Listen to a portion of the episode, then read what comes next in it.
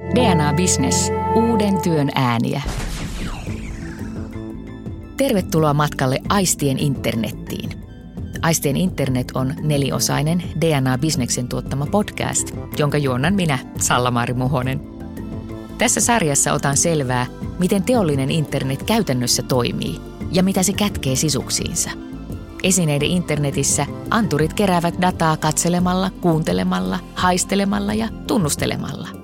Tässä jaksossa tunnustelemme maailmaa sensoreiden kanssa. Keskustelemme teollisuudessa käytetyistä tuntevista sensoreista konsulttiyhtiö Midagonin Jukka Kauppisen kanssa, joka on rakentanut teollisuusfirmoille jopa satojen tuhansien sensoreiden IoT-kokonaisuuksia. Pääsin myös käymään vierailulla Vantaalla Uudenkarheassa Finnair Cargon Cool-terminaalissa, kun tuotelupauksena on lennättää riittävän tuoretta lohta Norjasta sushikokille Tokioon, ei kala saa hajahtaa elähtäneeltä. Kuinka IoT-teknologiaa hyödynnetään tässä maailmanluokan logistiikkaketjussa? Tuntevat sensorit ovat hyvin laaja joukko. Mukaan mahtuu niin liikettä kuin esimerkiksi kosteutta tuntevia sensoreita. Sovelluksia teknologioille onkin tosi paljon. Sensori voi tunnistaa kosteuden, jonka se kohtaa ympäristössään, esimerkiksi ihmisen mahassa. Vuonna 2014 Yhdysvaltain lääke- ja elintarvikevirasto FDA myönsi luvan ensimmäiselle digitaaliselle pillerille. Pillerin sisällä on kosteutta mittaava sensori, joka kertoo, onko potilas jo ottanut lääkkeensä. Proteuksen älypilleriin tiivistyy oleellinen teknologian kehityksestä. Pillerin sisällä oleva siru on niin pieni, että sitä hädin tuskin huomaa. Kun se joutuu tekemisiin mahanesteen kanssa, se lähettää viestin ihoon kiinnitettyyn älylaastariin, joka siirtää tiedon edelleen älypuhelimeen. Laastari mittaa samalla elintoimintoja ja esimerkiksi päivittäistä askelten määrää. Kaikki nämä tiedot saadaan välitettyä suoraan lääkärille. Tällainen siru soveltuu etenkin mielenterveyspotilaille. Ihmisten hyvinvoinnin lisäksi tuntosensoreilla voi seurata eläinten hyvinvointia. Lehmään kytkettävä älysensori seuraa lehmän kävelyn määrää ja hännän liikkeitä. Mitä useammin häntä heilahtaa, sitä paremmin lehmä voi. Teknologian kehittäneen Cool-yrityksen mukaan seurannan avulla karjan kuolleisuutta voi vähentää jopa 80%. Sensoreilla voidaan myös optimoida siitosajankohtaa ja maidon tuotantoa. Mutta yksi isoimpia vaikutuksia tulee olemaan rahtialalla. Pelkästään tanskalainen rahtijätti Maersk Line kuljettaa noin 15% maailman bruttokansantuotteesta. Valtamerillä kulkevan rahdin joukossa on paljon tavaraa, joka on arkaa kosteudelle tai väärälle lämpötilalle. Rahtia voi kadota, eikä kontin sijaintikaan aina ole tiedossa. Halvan sensorin voi huoletta laittaa rahdin mukaan, jossa se voi seurata esimerkiksi kosteutta ja lämpötilaa koko matkan ajan. Sensoreiden hinnat on laskeneet viime vuosina tosi nopeasti. Rahtialalla onkin tärkeää, että lastiin liitettävä sensori ei välttämättä tule takaisin. Ja siksi on oleellista, että sen yksikkökustannus on niin matala, että sen ei tarvitsekaan. Kansainvälisen rahdin seuranta on kannattavaa. Keskimäärin maailman merillä katoaa semmoiset 500 konttia vuodessa. Kontin arvo ei vielä itsessään ole suuri, mutta jos kokonaisen kontin sisältö katoaa tai pilaantuu, se voi tarkoittaa isoa menetystä yritykselle. Kymppien investointi anturiin voi auttaa torjumaan 10 000 euron vahingon. Suomessa on viime aikoina puhuttu paljon puurakentamisesta. Tuntevia sensoreita voisi hyödyntää myös rakennusten terveydenvalvonnassa. Esimerkiksi puurakennuksiin voisi integroida kosteutta mittaavia sensoreita, jotka seuraavat talon rakenteiden terveyttä. Jos talossa havaitaan kosteutta, voi kosteusvaurion puuttua jo paljon ennen kuin se muuttuu homevaurioksi, joka sitten vaikuttaisi myös talon käyttäjien terveyteen. Minulla on täällä vieraana Midagonin konsultti Jukka Kauppinen, jolla on pitkä kokemus etenkin teollisuuden IoT-ratkaisuista. Tervetuloa studioon, Jukka. Kiitos paljon iloa olla täällä paikalla. Kiva. Jukka Kauppinen, te Midagonissa työskentelette paljon teollisuuden IoT-ratkaisujen parissa ja olette tehneet sitä kauan. Miten tuntevat sensorit ja koko IoT-maailma on muuttunut sun työuran aikana? No teollisuudessa ensinnäkin tuntevat sensorit, eli puhutaanpa nyt vaikkapa painosta tai massan mittaamisesta, paineen mittaamisesta, kiihtyvyyksistä, lämpötilasta, kosteudesta, niin tämähän ei ole mikään uusi asia. Eli näitä sensoreita ja mittaamistekniikoita on tietysti ollut jo vuosikymmeniä. Se, mikä tässä on muuttunut, on tietysti sensorien mittauskyvykkyys ja monimuotoistuminen, energiatehokkuus, eli nykyisin voi saada vaikkapa sensoreita, joissa on 10 vuoden pariston kesto.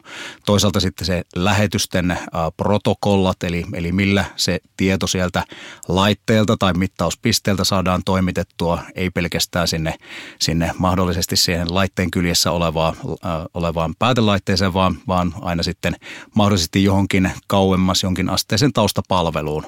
Eli kokonaisvaltaisesti sensorit ovat parantuneet mittausteknologian, viestinvälitysteknologian ja toisaalta sitten sen yleisen sopivuuden, eli millä tavalla se saadaan osaksi laajempaa kokonaisuutta, niin niiden osalta.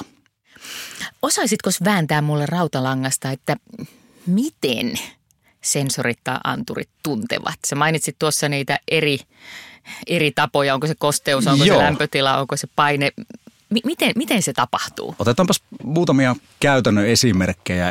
Eli nyt vaikkapa joku tämmöinen nostolaite, otetaan vähän vaikeampi esimerkki. Joku tämmöinen nostolaite, joka pyrkii mittaamaan nostettavan esineen massaa, niin äkkiseltään voisi kuvitella, että massan mittaaminen on hyvin yksinkertaista. Pysäytetään se massa johonkin kohti ja odotellaan hetken aikaa ja tämmöisellä perinteisellä vaalla ikään kuin pystytään vaikkapa yksinkertaisimmillaan vetovaalla pystyttäisiin selvittämään, että mitähän se esine siellä mahdollisesti painaa, mutta aika usein vaikkapa metsäkoneessa niin se tuotantotehokkuus edellyttää sitä, että siellä ei pysähdytä turhan takia, vaan pystytään liikkeestä tekemään tiettyjä päätöksiä. Eli nyt tavallaan se monimutkaisuus onkin siinä, että pystytään päättelemään ensinnäkin, että minkä kaltainen esine siellä mahdollisesti kouran päässä roikkuu, minkä kokoinen se on ja toisaalta sitten perustuen niihin liikkeisiin, mitä tämä esine tekee, yhdistetään sitten vaikkapa venymäliuskoilla rakennettu mekanismi, jolla tiedetään millilleen, että tämmöisiä voimia se aiheutti. Ja nyt kun tällaiset voimat yhdistetään tiettyihin laskukaavoihin, niin pystytään kohtuullisen tarkasti arvioimaan ilman, että tarvitsee pysäyttää sitä liikettä, että tämän verran tämä kyseinen esine tai tukki tai joku vastaava painaa. No sitten toisessa ääripäässä voisi olla tämmöinen prosessiteollisuuden, vaikkapa joku kierrätyslaitos, jossa menee hyvin erityyppistä tavaraa liukuhihnalla ja pelkästään sitä liukuhihnaa ikään kuin sen massaa ja sen päällä olevaa massaa mittaamalla ei välttämättä se koko totuus paljastu, vaan joudutaankin käyttämään sitten hieman erityyppistä sensoria ja tämä tietysti pikkasen menee tästä tuntevuudesta vähän ohi, mutta yksi semmoinen hyvä menetelmä, mitä Suomessa jonkin verran käytetään, on sitten tämmöinen massavirtausmittaus, eli sillä on säteilevä yksikkö, joka mittaa, että kuinka paljon säteilyä tämän koko ajan virtaavan massan läpi menee jossakin aikaikkunassa, ja siitä tiheydestä pystytään sitten laskemaan, eli vaikkapa, että viimeisen tunnin aikana tästä on mennyt läpi näin ja näin monta tonnia tätä kierrätysjätettä. Mielenkiintoista. Minkälaisia kaikkia käytännön sovelluksia tuntevilla sensoreilla jo on teollisuudessa? Se mainitsitkin muutaman, mutta mikä on niin kuin se next big thing? Next big thing on hyvä kysymys. Varmaankin sit joudutaan jo puhumaan ehkä useammasta kuin pelkästään tunteeseen tai tämmöiseen johonkin fyysiseen tuntemiseen perustuvasta ilmiöstä. Eli ihan niin kuin teollisuudessa tai ihminenkin, niin monesti nämä johtopäätökset ja käsitykset ympäröivästä maailmasta perustuu useampaan aistiin.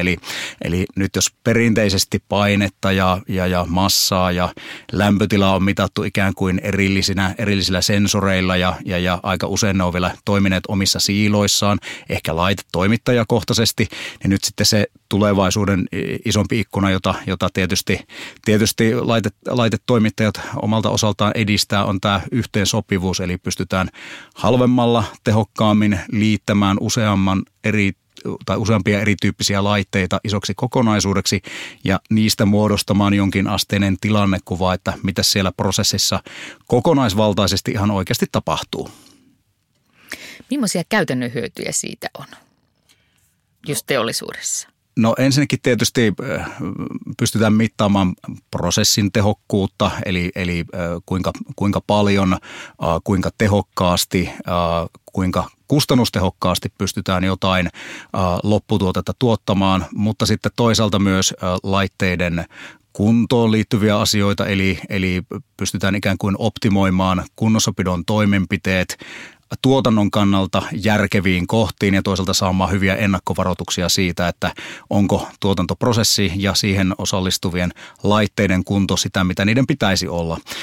Eli enemmän ikään kuin laitteiden käytettävyyttä ja vähemmän hallitsemattomia pysäytyksiä. Eli ihan rahanarvoisia sovelluksia kaikki. Erittäin.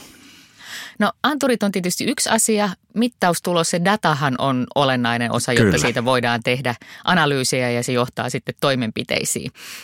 Mihin tyypillisesti teollisuudessa tämmöisistä IoT-systeemin sensoreista kerätty tieto kertyy? No ihan ensimmäisenä tietysti sinne ei nyt sensoritasolle, mutta sensorista seuraavaan tyypillisesti tämmöiseen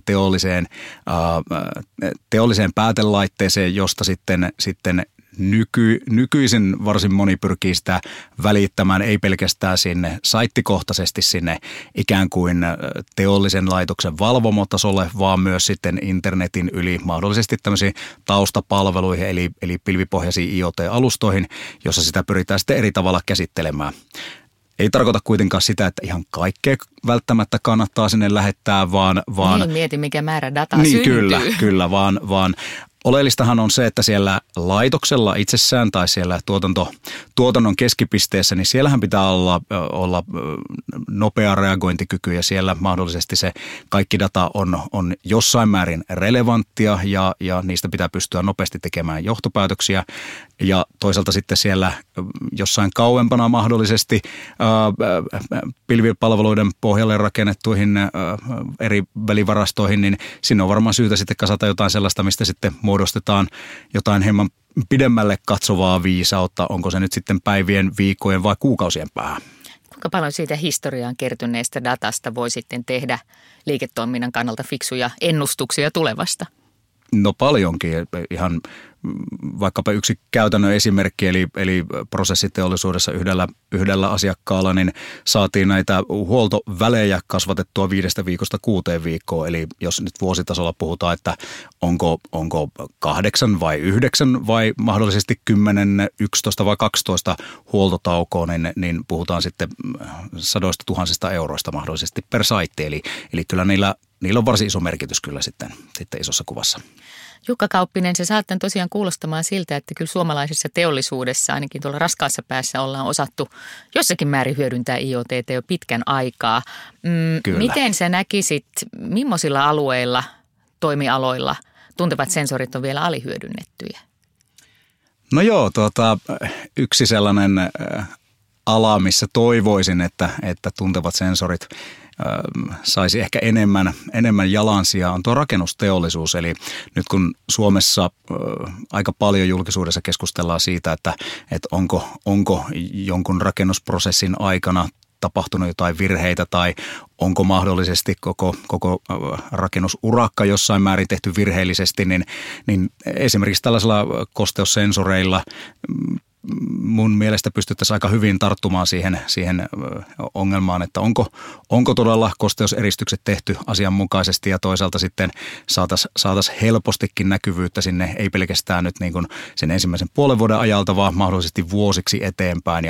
Ja toisaalta sensorit on tässä kehittyneet vuosien aikana. Eli, ja halventuneet. Eli tuossa 10 vuotta sitten, kun rakennusteollisuus ensimmäistä kertaa mun tietojen mukaan koeponnisti näitä, että pistetään tonne eri elementtien sisään erityyppisiä sensoreita ja katsotaan, mitä sieltä pystytään mittaamaan, niin nykyisin tietysti sensorit on kehittyneet joka suhteessa niin hyvin, että periaatteessa kuka tahansa vaikkapa omakotitalon rakentaja pystyisi itse ostamaan niitä sensoreita ja laittamaan niitä oikeisiin paikkoihin. Ja toisaalta vaikkapa kylpyhuoneisiin on tarjolla jo tällaista tuntevaa kalvoa, joka pystyy sitten viestimään, jos kosteusprosentti nousee yli tietyn kynnyksen.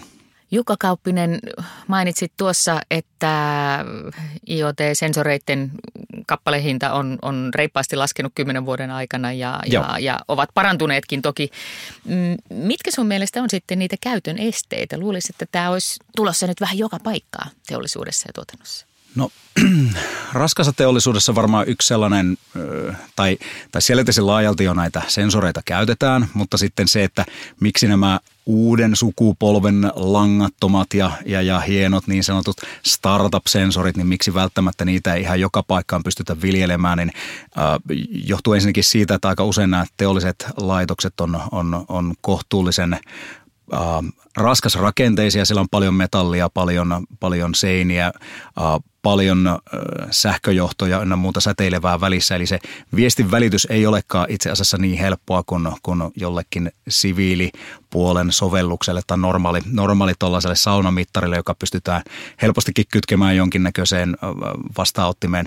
Vaan siellä sitten täytyy tehdä jonkinasteisia johdotuksia ja tukiasemia rakentaa väliin, ja se on yleensä aika kallista.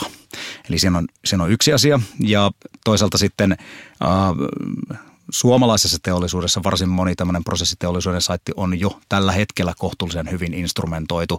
Tällä hetkellä siellä ehkä keskitytään siihen, että millä tavalla saataisiin tämä eri laitetoimittajien jo valmiiksi instrumentoimien laitteiden data jollain tavalla kerättyä yhteen paikkaan ja analysoitua, muodostettua siitä se tilannekuva ja ikään kuin sitä kokonaisprosessia pystyttäisiin paremmin analysoimaan.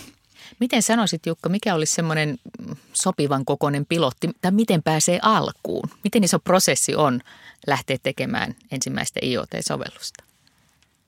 No tuollaisen, jos nyt ei puhuta suoraan jostain isosta raskaan teollisuuden, vaikkapa paperiteollisuuden paperikoneesta, vaan jostain kevyemmästä ratkaisusta, niin silloin puhutaan viikkojen effortista ja toisaalta sitten tietysti nämä taustapalvelut on hyvä ottaa huomioon, että mitä sillä halutaan saavuttaa. Yksinkertaisimmillaan se voi olla siis, että asennetaan joku tämmöinen starter pack, jolla saadaan siis tietoa kerättyä ja välitettyä se jonkin asteisella menetelmällä jonkin asteiseen pilvipalveluun, jossa sitä pystytään tulkitsemaan. Se voi tapahtua jopa päivissä tämmöisen käyttöönottoon. Sitten tämmöisessä jo hyvin maturiteetiltaan hyvin pitkällä olevalla saitilla, niin luonnollisesti se tarkoittaa, että niitä mittauskohteita, ensinnäkin se, että löydetään järkeviä mittauskohteita, niin se on jo oma työnsä, ja sitten sen mitattavan suureen liittäminen siihen isoon kokonaisuuteen, niin se voi olla kokonaisuuksissa sitten jo kuukausienkin työtä. Eli riippuu tietysti aina käyttötarkoituksesta, että helpoimmillaan se on todella yksinkertaista ja sitten taas vaikeimmillaan, niin ne kotitehtävät, eli mitä varten tehdään ja mihin se liitetään, niin se voi kestää enemmän kuin se itse varsinainen fyysinen työ. Mielenkiintoista. Jukka, jos sanotaan, että olisi rahaa rajattomasti, niin minkä ongelma haluaisit ratkaista tällaisilla tuntevilla sensoreilla? No, nyt kun tuossa alussa keskusteltiin sitä rakennusteollisuudesta, niin tietysti nyt kun itsekin asuntoja kivasti seuraan tuolla markkinoilla ja mietin, että tämä todennäköisesti kyseessä on elämäni suurin hankinta toistaiseksi ja varsin riskialtis hankinta omalla tavallaan, niin kyllä minä haluaisin, että rakennusteollisuus tukisi tätä riskinhallintaa sillä tavalla, että sielläkin olisi tietyt kohdat talosta sensoreilla varustettuja ja tietäisin heti, että onko mahdollisesti jotain vahinkoa tapahtunut vai ei ja näin ollen sitten pystyttäisiin korjaaviin toimenpiteisiin mahdollisesti ryhtymään. Katkon jälkeen lähdemme Vantaalle Finnairin uuteen uljaaseen rahtiterminaaliin. Oppaanamme rahtialueella ja huipputeknisessä Cool Cargo kylmäterminaalissa on Kari Saarikoski, joka tuntee anturit ja tietojärjestelmät kuin omat taskuunsa. Esineiden internet kiinnostaa, mutta mistä lähteä liikkeelle? DNA IoT Starter Kit on paketti, jolla yrityksesi pääsee näppärästi alkuun. Kysymme DNAn IoT-asiantuntijoilta pari kiperää kysymystä starttipaketista ja tässä niistä yksi. Ville Ruoko DNAlta, mitä kaikkea DNAn IoT-starterkit sisältää ja miten pitkälle sillä pötkii? Se sisältää 5 SIM-korttia, 20 megaa dataa ja 20 SMS kuukaudessa. Ja se perustuu siihen, että sä testaat siinä samassa tuotantoympäristössä. Eli sulla on 2 kuukautta aikaa testata sun IoT-palveluja ja sitten sen jälkeen se siirtyy tuotantoon.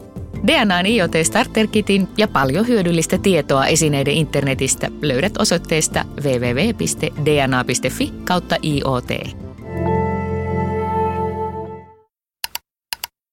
Me ollaan nyt täällä Vantaalla Finnair Cargon Cool-keskuksessa.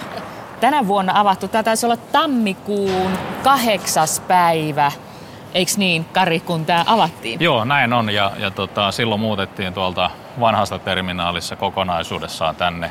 Meidän kalat siirtyi jo aikaisemmin, mutta silloin helmikuussa niin kun koko toiminta siirtyi tänne pois tuolta vanhasta terminaalista. Nyt ollaan niin kun yhdessä paikassa ja kaikki karko kulkee tämän kautta. Onko tämä uutuus ja väljyys se juttu, kun täällä tuntuu, että on loppujen lopuksi aika rauhallista ja todella siistiä. Tuleeko tämä rispaantumaan tästä vai? Kyllä varmasti, ja on jo rispaantunutkin, että jos katsotaan niitä meidän avajaisten aikaisia kuvia, niin tämä on todella puhdas, mutta niin tilaa tässä on aika paljon enemmän. Tässä on 31 000 neliöä tässä koko rakennuksessa, ja sitten nämä special cargo-alueet, niin on 3000 neliötä kumpainenkin, että tilaa tässä on huomattavasti enemmän ja sitten tässä on vielä vähän kasvuvaraakin, että jos sitten niin kuin toiminta menee ihan rajustikin ylöspäin, niin voidaan vielä niin kuin joku 25% laajentaa tätä taloa, jos semmoinen tulee eteen. Tämä on aika niin kuin rauhallisia väljän olosta, että olisin Kari Saarikoski heti kysynyt, että onko tämä nyt niin kuin sitä kasvuvaraa tulevaisuuden bisnestä varten vai onko nyt jotenkin semmoinen sesonki, että... Nimenomaan näin, että se meidän vanha terminaali oli voi sanoa, että ääriä myöden täynnä ja siellä oli hankala operoida, mutta tässä nyt kun ollaan alussa, niin tässä on hyvinkin tilaa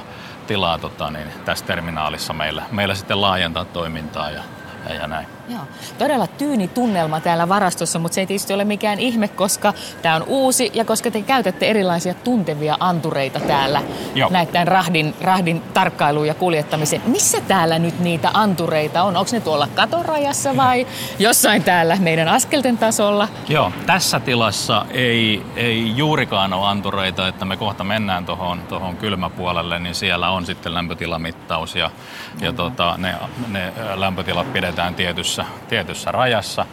Ja sitten ehkä se niin kuin hankala kohta lämpötilamittauksen osalta on ehkä sitten niin kuin tämän terminaalin ulkopuolella.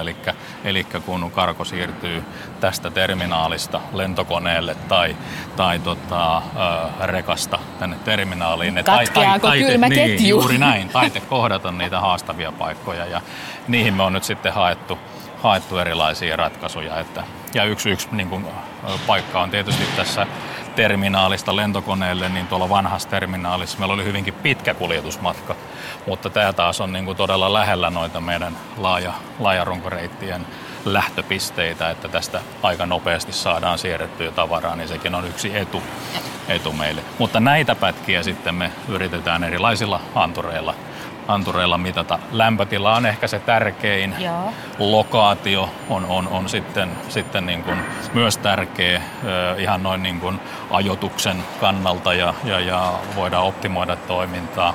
Kosteus on niin kuin varmaan tulossa seuraavana muotiin niin sanotusti. Joo, ihan järkeen käypää rahdin suhteen. Näin, mutta sitten myöskin niin kuin valo, tärinä ja tämmöiset asiat, niin niihin varmaan tulevaisuudessa joudutaan enemmän ja enemmän laittamaan paukkuja ja jotain hienomekaanisia instrumentteja kun kuljetetaan, niin silloin tärinät ja tämmöiset on. Ja tiltti se asentokin on tärkeä. Juuri näin. Mä katsoin tuolla teidän varaston puolella, että nämä anturit, mitä täälläkin on täällä, niin neitähän mahtuu naisen kämmenellekin useampia, että nehän on loppujen lopuksi aika pieniä. Kyllä, ja riippuen nyt sitten ihan, että mitä se laite kykenee tekemään, että meillä on ehkä ne suurimmat, mitä me on kokeiltu, niin on tämmöinen vanhan kunnon Nokia 2110 kokoinen laite, joka sitten kyllä pystyy tekemään aika paljon, että se pystyy ottamaan 4G-verkon tai wifi-verkon kautta yhteyttä, mutta sitten se mittaa ihan kaiken.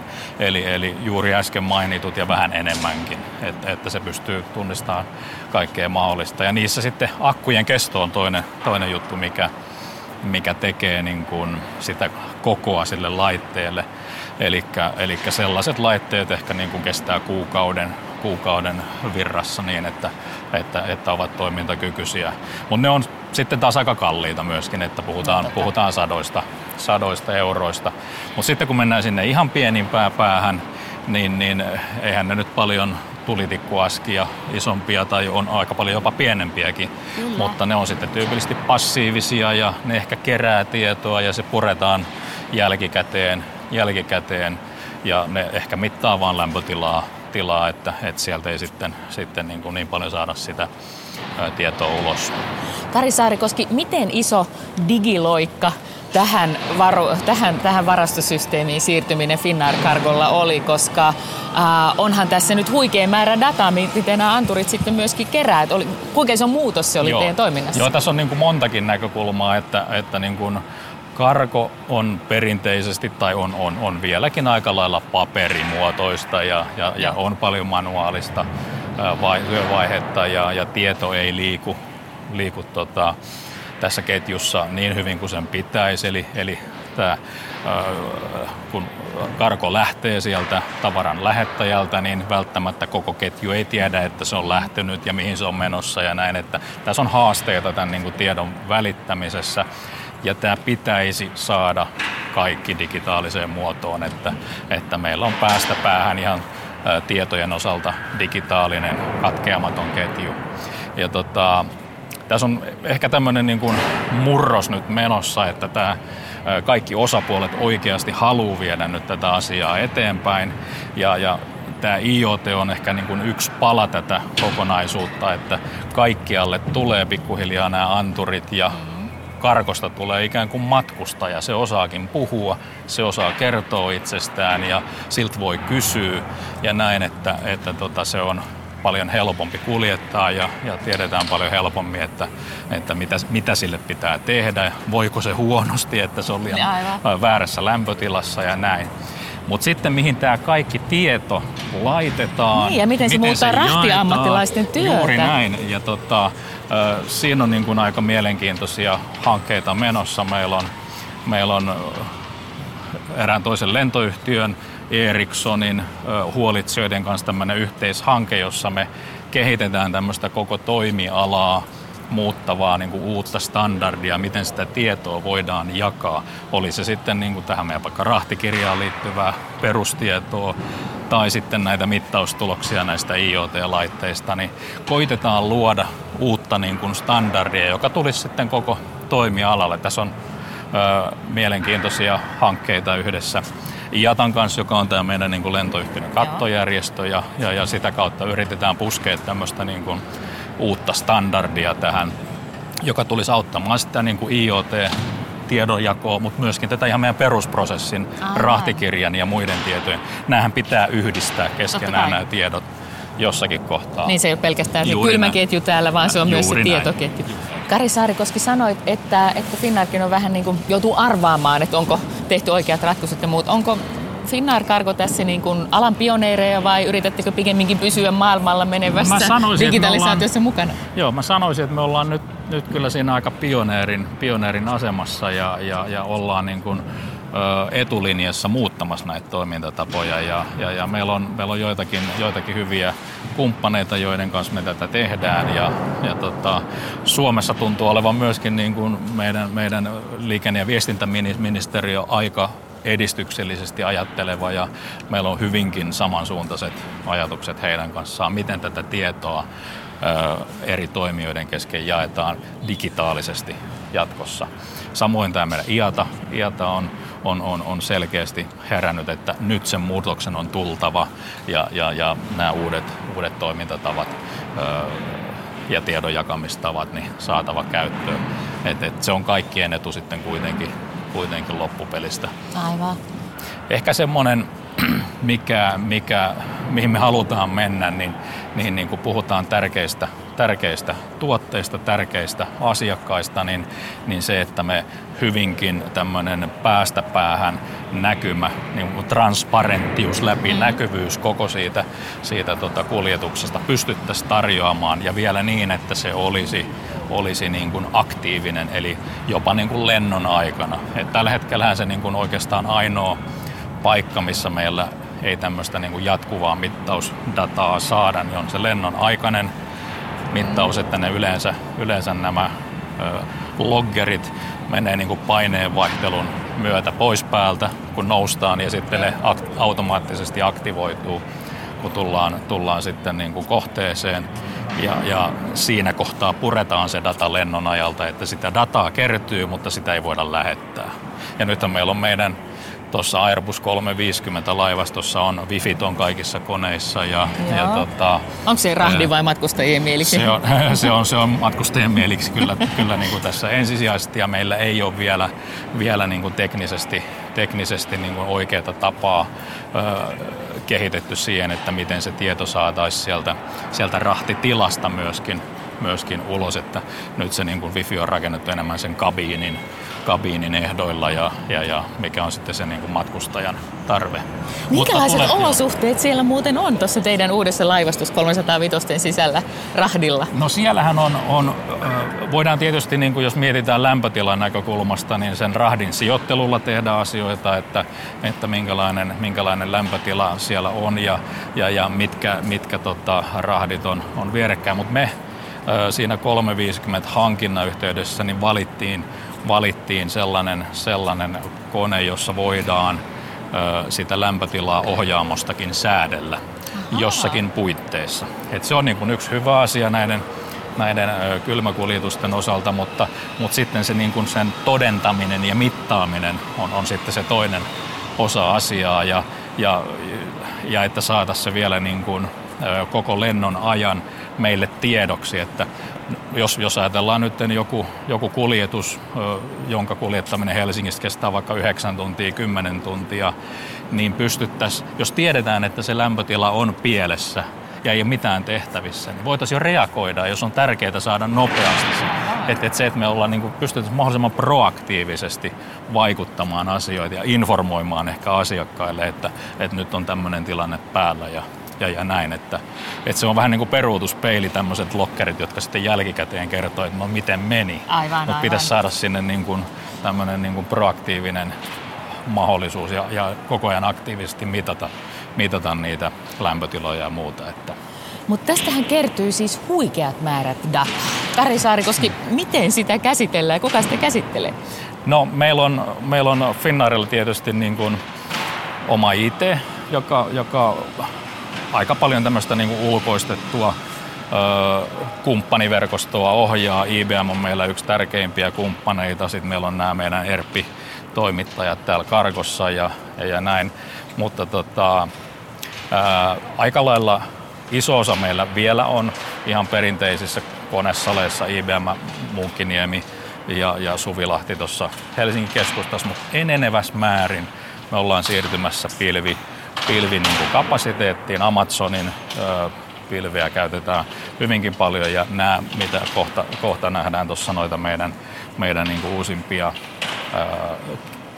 softia, niin ne on ihan puhtaasti tuonne pilvimaailmaan rakennettu, ja kapasiteettia on. Ehkä mä en niin kuin näkisi sitä, että sen taltioiminen on mikään ongelma, mutta se, että mitä siitä saadaan irti. Niin, se analyysi. Juuri näin. Ja me ollaan tietysti nyt vielä jonkun verran alkuvaiheessa, ettei sitä dataa tällä hetkellä vielä niin paljon ole, että vielä pärjätään, mutta toi tulee hyvinkin nopeasti tässä eteen, että minkälaisilla tekoäly- tai muunlaisilla ratkaisuilla sitä sitten ruvetaan sitä tietoa hyödyntämään ja mahdollisesti optimoimaan automaattisemmin tätä niin kuin koko meidän toimintaa. Mennään katsomaan sitten niitä kaloja. Mennään. Nyt me ollaan täällä kellarikerroksessa aika hiljasta farmaoven takana. Täältä ja teidän Brysselin hubin kautta kuljetetaan siis paljon lääkkeitä. Kyllä. Tästä tosiaan kulkee kaikki lääkkeet. Tämä on noin 3000 neliötä tämä alue ja tässä pidetään lämpötila siinä hallitussa huoneen lämpötilassa noin 20 astetta, eli siinä 15-25 haarukassa.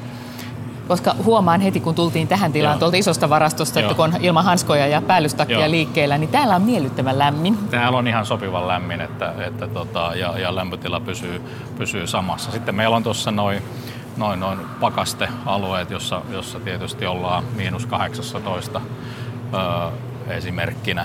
Ja siihen voidaan ottaa tuotteet, jotka sitten vaatii sellaisia lämpötiloja. Mutta tosiaan Bryssel on tärkeä paikka, josta tuodaan näitä farmatuotteita, ja sitten tästä meiltä ne edelleen jatkaa tuonne eri Aasian kohteisiin. Niin mikä tekee lääkkeiden liikkeen Euroopan ja Aasian välillä niin keskeiseksi logistiikan alueeksi? No kyllä, niin kuin jos ajatellaan lentorahtia ja lääkkeitä, niin sama mikä lentorahtiin ylipäänsäkin pätee, että nopeus. Että silloin kun tarvitaan nopeita kuljetuksia, niin lentorahti on niin kuin ainoa vaihtoehto. Laivalla tai muilla välineillä niin kuljetukset kestää huomattavasti kauemmin ja silloin kun halutaan liikkua nopeasti, niin lentorahti on ainoa. Tässä on semmoinen mielenkiintoinen asia, että lentorahti on maailman rahtivolyymista ehkä 1% verran ja sitten kuitenkin niin kuin markkina-arvo on 35%. Ihan halpoja tuotteita ei kannata lentorahtina kuljettaa. Ihan halpoja juttuja ei kannata niin kuin lentorahti. Sen takia me erikoistutaan näihin. Mielenkiintoista. Nyt tämä meidän uusi terminaali on sijainniltaan aika ideaalinen noihin meidän laajarunkojen lähtögeitteihin nähden. Tästä on todella lyhyt, me ollaan käytännössä niiden vieressä ja kuljetusetäisyys tästä terminaalista sinne niin kuin ajassa jää todella lyhyeksi. Karkohan viedään tyypillisesti esimerkiksi nämä kalat niin samaan aikaan koneeseen, kun businessluokan matkustajat menee sisään, eli 30 minuuttia ennen koneen lähtöä. Eli lohi ja ravut on tosi tärkeitä. Kyllä juuri näin, että kyse on vippiasiakkaista siinä mielessä. Kyllä. Miten tärkeä businessalue tämä muuten on Finnair Cargolla? Tämä on ollut meille tämmöinen erittäin hyvä kasvava alue ja nyt jos me ajatellaan, että me kuljetetaan päivässä noin 450 tonnia karkoa, niin tämä kala edustaa noin 50 tonnia, että ollaan siellä 10% osuudessa noin niin kuin keskimäärin ja selvästi ollut niin kuin kasvava tuote. Mielenkiintoista. Ja nyt nousi tuollainen pikainen liukuovi ja astutaan aivan toiseen lämpötilaan, missä nyt se mun toppatakki on. Nyt ollaan sitten siellä alle 8 asteen lämpötilassa ja täällä enimmäkseen näkyy näitä lohilaatikoita, joita me kuljetetaan tuolta Pohjois-Norjasta. Kuka kuljettaa? Tuleeko ne lennolla Pohjois-Norjasta? Ne tulee meille rekoilla sieltä ja tästä sitten jatkavat tyypillisesti esimerkiksi Japaniin nyt pääasiassa. Ja tämä kestää tämä kuljetus päästä päähän 36 tuntia. Että siitä se meidän lennon osuus on se 90 tuntia ja sitten tämä rekkakuljetus ja muut käsittelyt vie sen sitten loppuajan, mutta 36 tuntia on niin kuin Pohjois-Norjasta sinne Japaniin saakka. Sushikokin pöytään. Kari Saarikoski, se lohen matka tosiaan sieltä Norjan meristä rekoilla kumipyörien päällä tänne Helsinki-Vantaalle. Joo. Ja tästä eteenpäin. Miten te varmistatte sen, minkälaisilla antureilla tai muulla systeemillä, että tosiaan se kylmäketju on katkeamaton ja se laatu on sitä, mitä olette sushikokeille Tokiossa luvanneet? Joo, tässä me on tietenkin tämä meidän niin kuin, rahtitila tässä on lämpötila valvottu, rekoissa on jäähdytys ja mutta tässä me on nyt sitten tehty niin kuin ehkä eniten näitä IoT kokeiluja ja ihan käytännössä. Niitä antureita nyt sitten ne on tuossa seinissä. Okay.